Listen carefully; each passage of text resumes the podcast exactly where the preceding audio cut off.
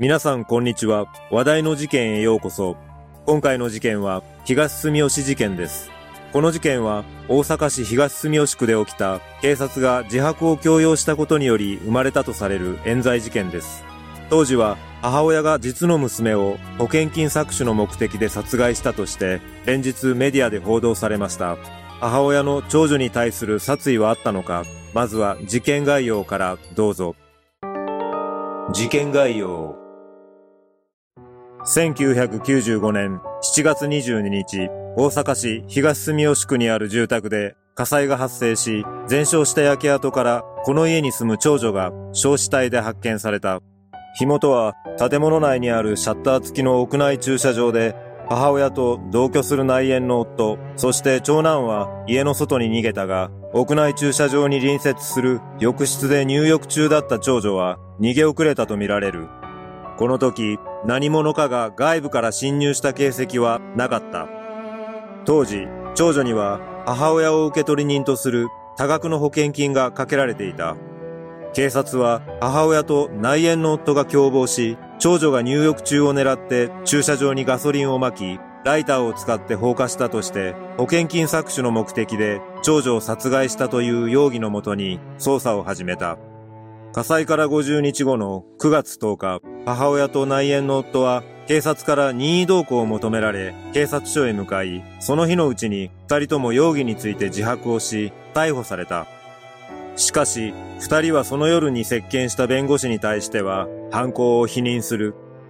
取り調べの際に警察による過度の精神的な圧迫と拷問に近い自白の強要があったとして、逮捕後は一転して無実を訴え続けた。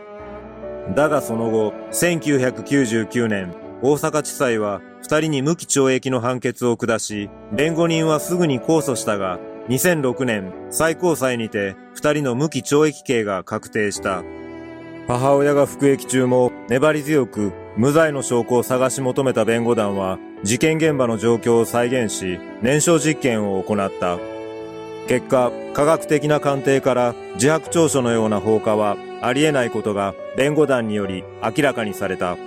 この結果を受け、2012年、再審が決定し、事件から21年後の2016年、無罪判決が確定したことにより、東住吉事件は幕を閉じた。この事件が起きた1995年には1月17日に阪神淡路大震災、3月20日には地下鉄オウムサリン事件と日本中を混乱させる大きな災害や事件が起きた年でもあり、この東住吉事件もマスコミに公表されるや連日報道され、多くの人々の関心を集めることとなった。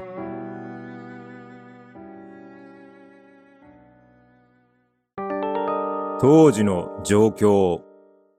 火災当日、1995年7月22日、内縁の夫と母親は、それぞれの車で自宅から仕事場へ出発し、内縁の夫は午前8時頃から大阪市内のマンション建設現場で電気工事の仕事を、母親は午前8時頃から商品配達のアルバイトをしていた。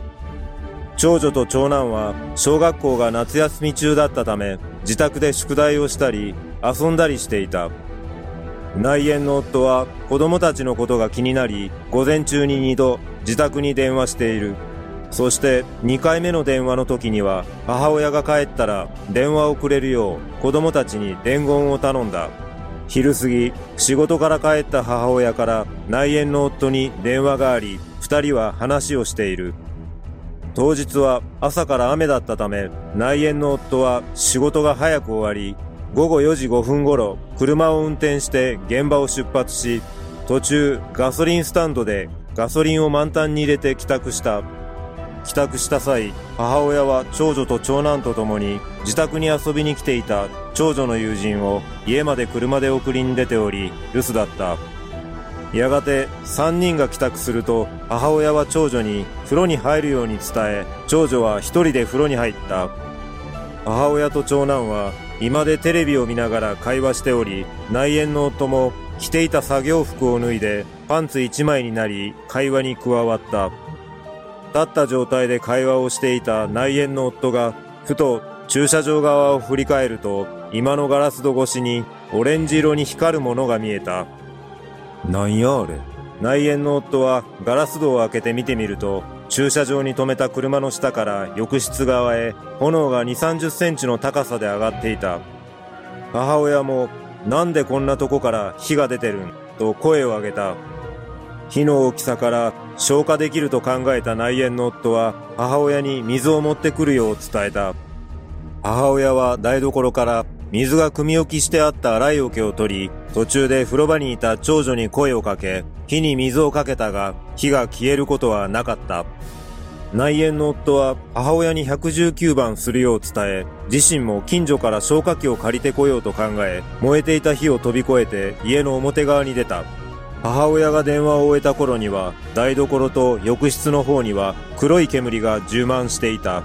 母親は長女が浴室から出てくるのをその場で待ったが、煙が激しくなったため、やむを得ず、長男だけを連れて家の裏手へと逃げた。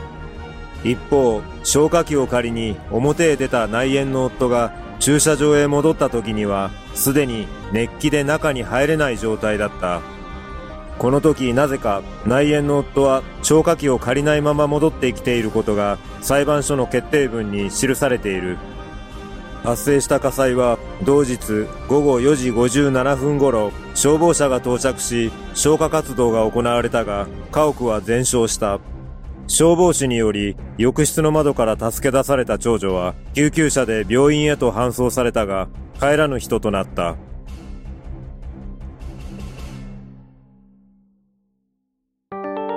警察の取り調べ。事件翌日の7月23日、母親と内縁の夫は火災が起きた家屋にて実況見分に立ち会い、その後は警察署で事情聴取を受けた。翌7月24日、内縁の夫は身体検査令状に基づく身体検査を受け、頭部毛髪を採取されていた。実はこの時、警察は内縁の夫に対して事件に関係するある重要な情報を掴んでいた。この後も任意の事情聴取は続き、同月27日には母親が、同月30日には二人がそれぞれ事情聴取を受けた。そして、この30日の事情聴取にて、内縁の夫は警察官からこの火災の重要参考人である趣旨を伝えられた。内縁の夫は8月14日にも一人で取り調べを受けたが、この時警察署である自供書を作成している。8月22日、母親は保険会社を訪れ、自身を受取人として長女にかけていた1500万円の保険金の支払い請求をした。この保険は3年前に保険外交員の勧めで加入したもので、子供を持つ多くの親が加入する学資保険だった。ただ、当時二人には200万円の借金があり、この保険金を請求したことも警察は犯行の動機として見ていた。8月15日以降、取り調べはなかったが、9月10日早朝、二人の元を訪れた警察官から警察署への同行を求められた。外へ出ると、長男とも話され、母親と内縁の夫、長男は、それぞれが別の車に乗せられ、警察署へ向かった。母親が取り調べ室に入ると、警察はいきなり、やったんやろ、と大声で怒鳴ってきた。母親は、やってません、と答えたが、警察は、ここから一気に畳みかけてゆく。そして、警察は、衝撃的な事実を口にした。内縁の夫が長女に性体を繰り返していた。遺体の体内からも内縁の夫の体液が検出された。警察は早くからこの事実を掴んでおり、事件から2日後には DNA 鑑定を行い、8月14日に内縁の夫が一人で取り調べを受けた際には、性的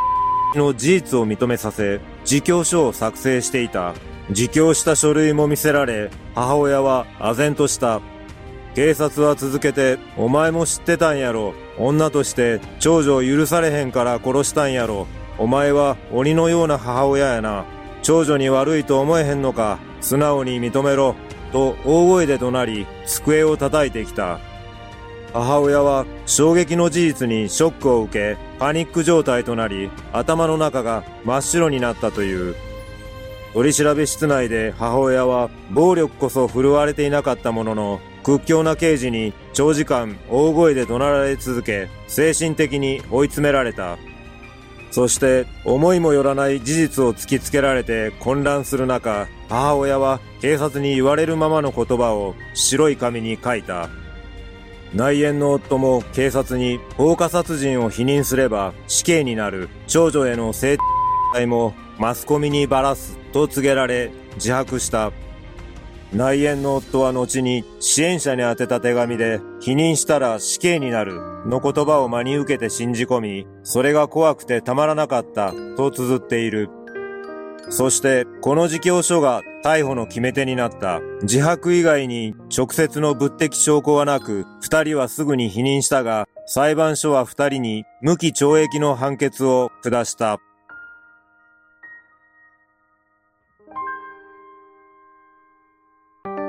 母親と内縁の夫。母親が逮捕された当初、週刊誌は、実の娘を焼き殺した規模、強欲主婦の鬼畜、カード生活で家計破綻などセンセーショナルな記事で大衆の関心を煽った。このような記事が母親についての印象を大きく左右したことは間違いない。ただ、金銭感覚に関しては疑問を感じるところがあった。母親は前の夫との間に長女と長男を設けたが、夫の金銭問題などを理由に離婚した。母親は子供たちの将来を考え、離婚後も前の夫の姓を名乗った。当時、ホステスとして働いていたスナックに客として来ていた内縁の夫と知り合い、間もなく交際するようになり、母親の住んでいたマンションで同棲を始めた。内縁の夫は電気工事会社で工事職人として働き、母親は不動産会社のビラ配りなどのアルバイトをしており、家計はすべて母親が管理していた。その後、これまでより家賃の高いマンションへの引っ越しや、ローンで車を購入するなどしたため、カード会社などからの負債額が増え、内縁の夫は高収入を求めて自身の屋号で電気工事を請け負うようになった。1994年頃、家計状況がより厳しくなったため二人は、家賃の安いマンションに引っ越ししたが、母親はそのマンションが気に入らず、1995年1月に二人は新築マンションの販売センターに赴き、物件を見学している。母親が同マンション最上階の部屋を気に入ったため、二人は購入を決め、1月18日に価格4050万円で仮契約を結んだ。本契約のためには、同マンション引き渡し予定時期である同年9月までに手数料170万円を準備する必要があった。このあたりも警察に疑われる理由となったと推察される。また、事件の4ヶ月前には、長男にも長女と同様の保険をかけており、月々の掛け金は4人分で5万6千円ほどあった。この頃は収入と支出のバランスが逆転しており、この金銭感覚もマスコミの格好の餌食になったと思われる。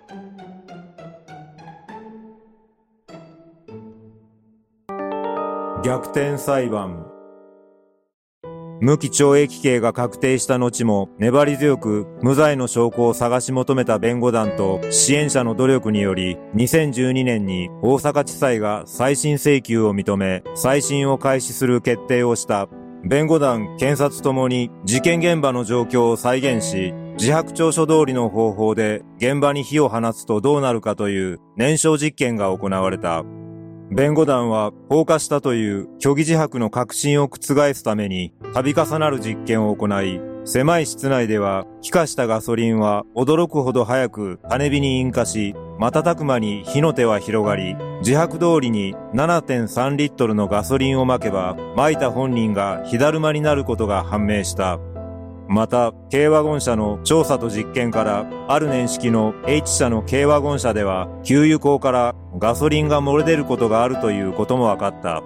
結果、科学的な鑑定から自白調書のような放火はありえないこと、この事件は放火ではなく自然発火してしまった可能性も否定できないということが弁護団により明らかにされた。これと同時に実験結果により自白通りの放火は不可能だということを把握していた検察が燃焼実験後も以前と同様の主張を繰り返し裁判で大切な証拠を隠してきたことが判明した。さらには、取調官が取り調べ状況について虚偽の証言供述をしていたことも認定された。検察が裁判で本契約までにどうしても170万円が必要だったと主張した件については、契約までに諸経費など170万円が必要だったのは事実だが、販売会社の担当者から住宅ローンや販売会社のローンで支払えることが約束されており、結論としては二人はお金には困っていなかったつまり犯行の動機がないと弁護人は主張した。これに対し検察は有罪の主張、立証はしないと宣言した。無罪論告もしないという事実上の敗北宣言だった。これを受け2016年無罪判決が確定し、母親と内縁の夫の20年にも及ぶ服役もあった東住吉事件は幕を下ろした。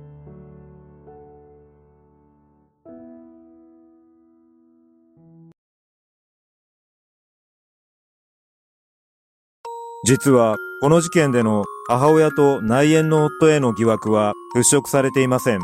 長男の供述調書には興味深いことが書かれています。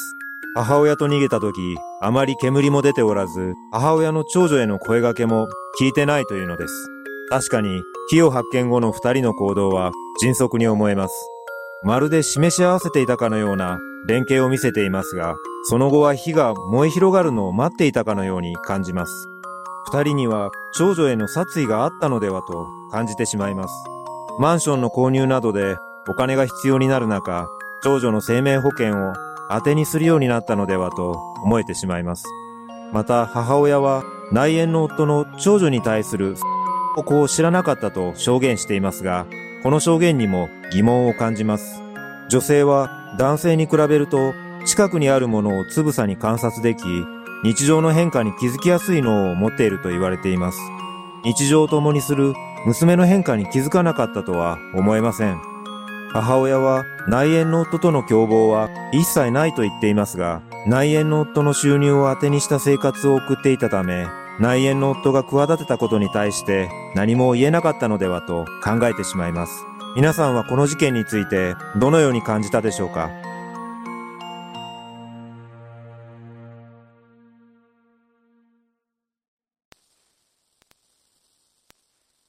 最後までご視聴いただきありがとうございます。それではまた次回の動画でお会いしましょう。さようなら。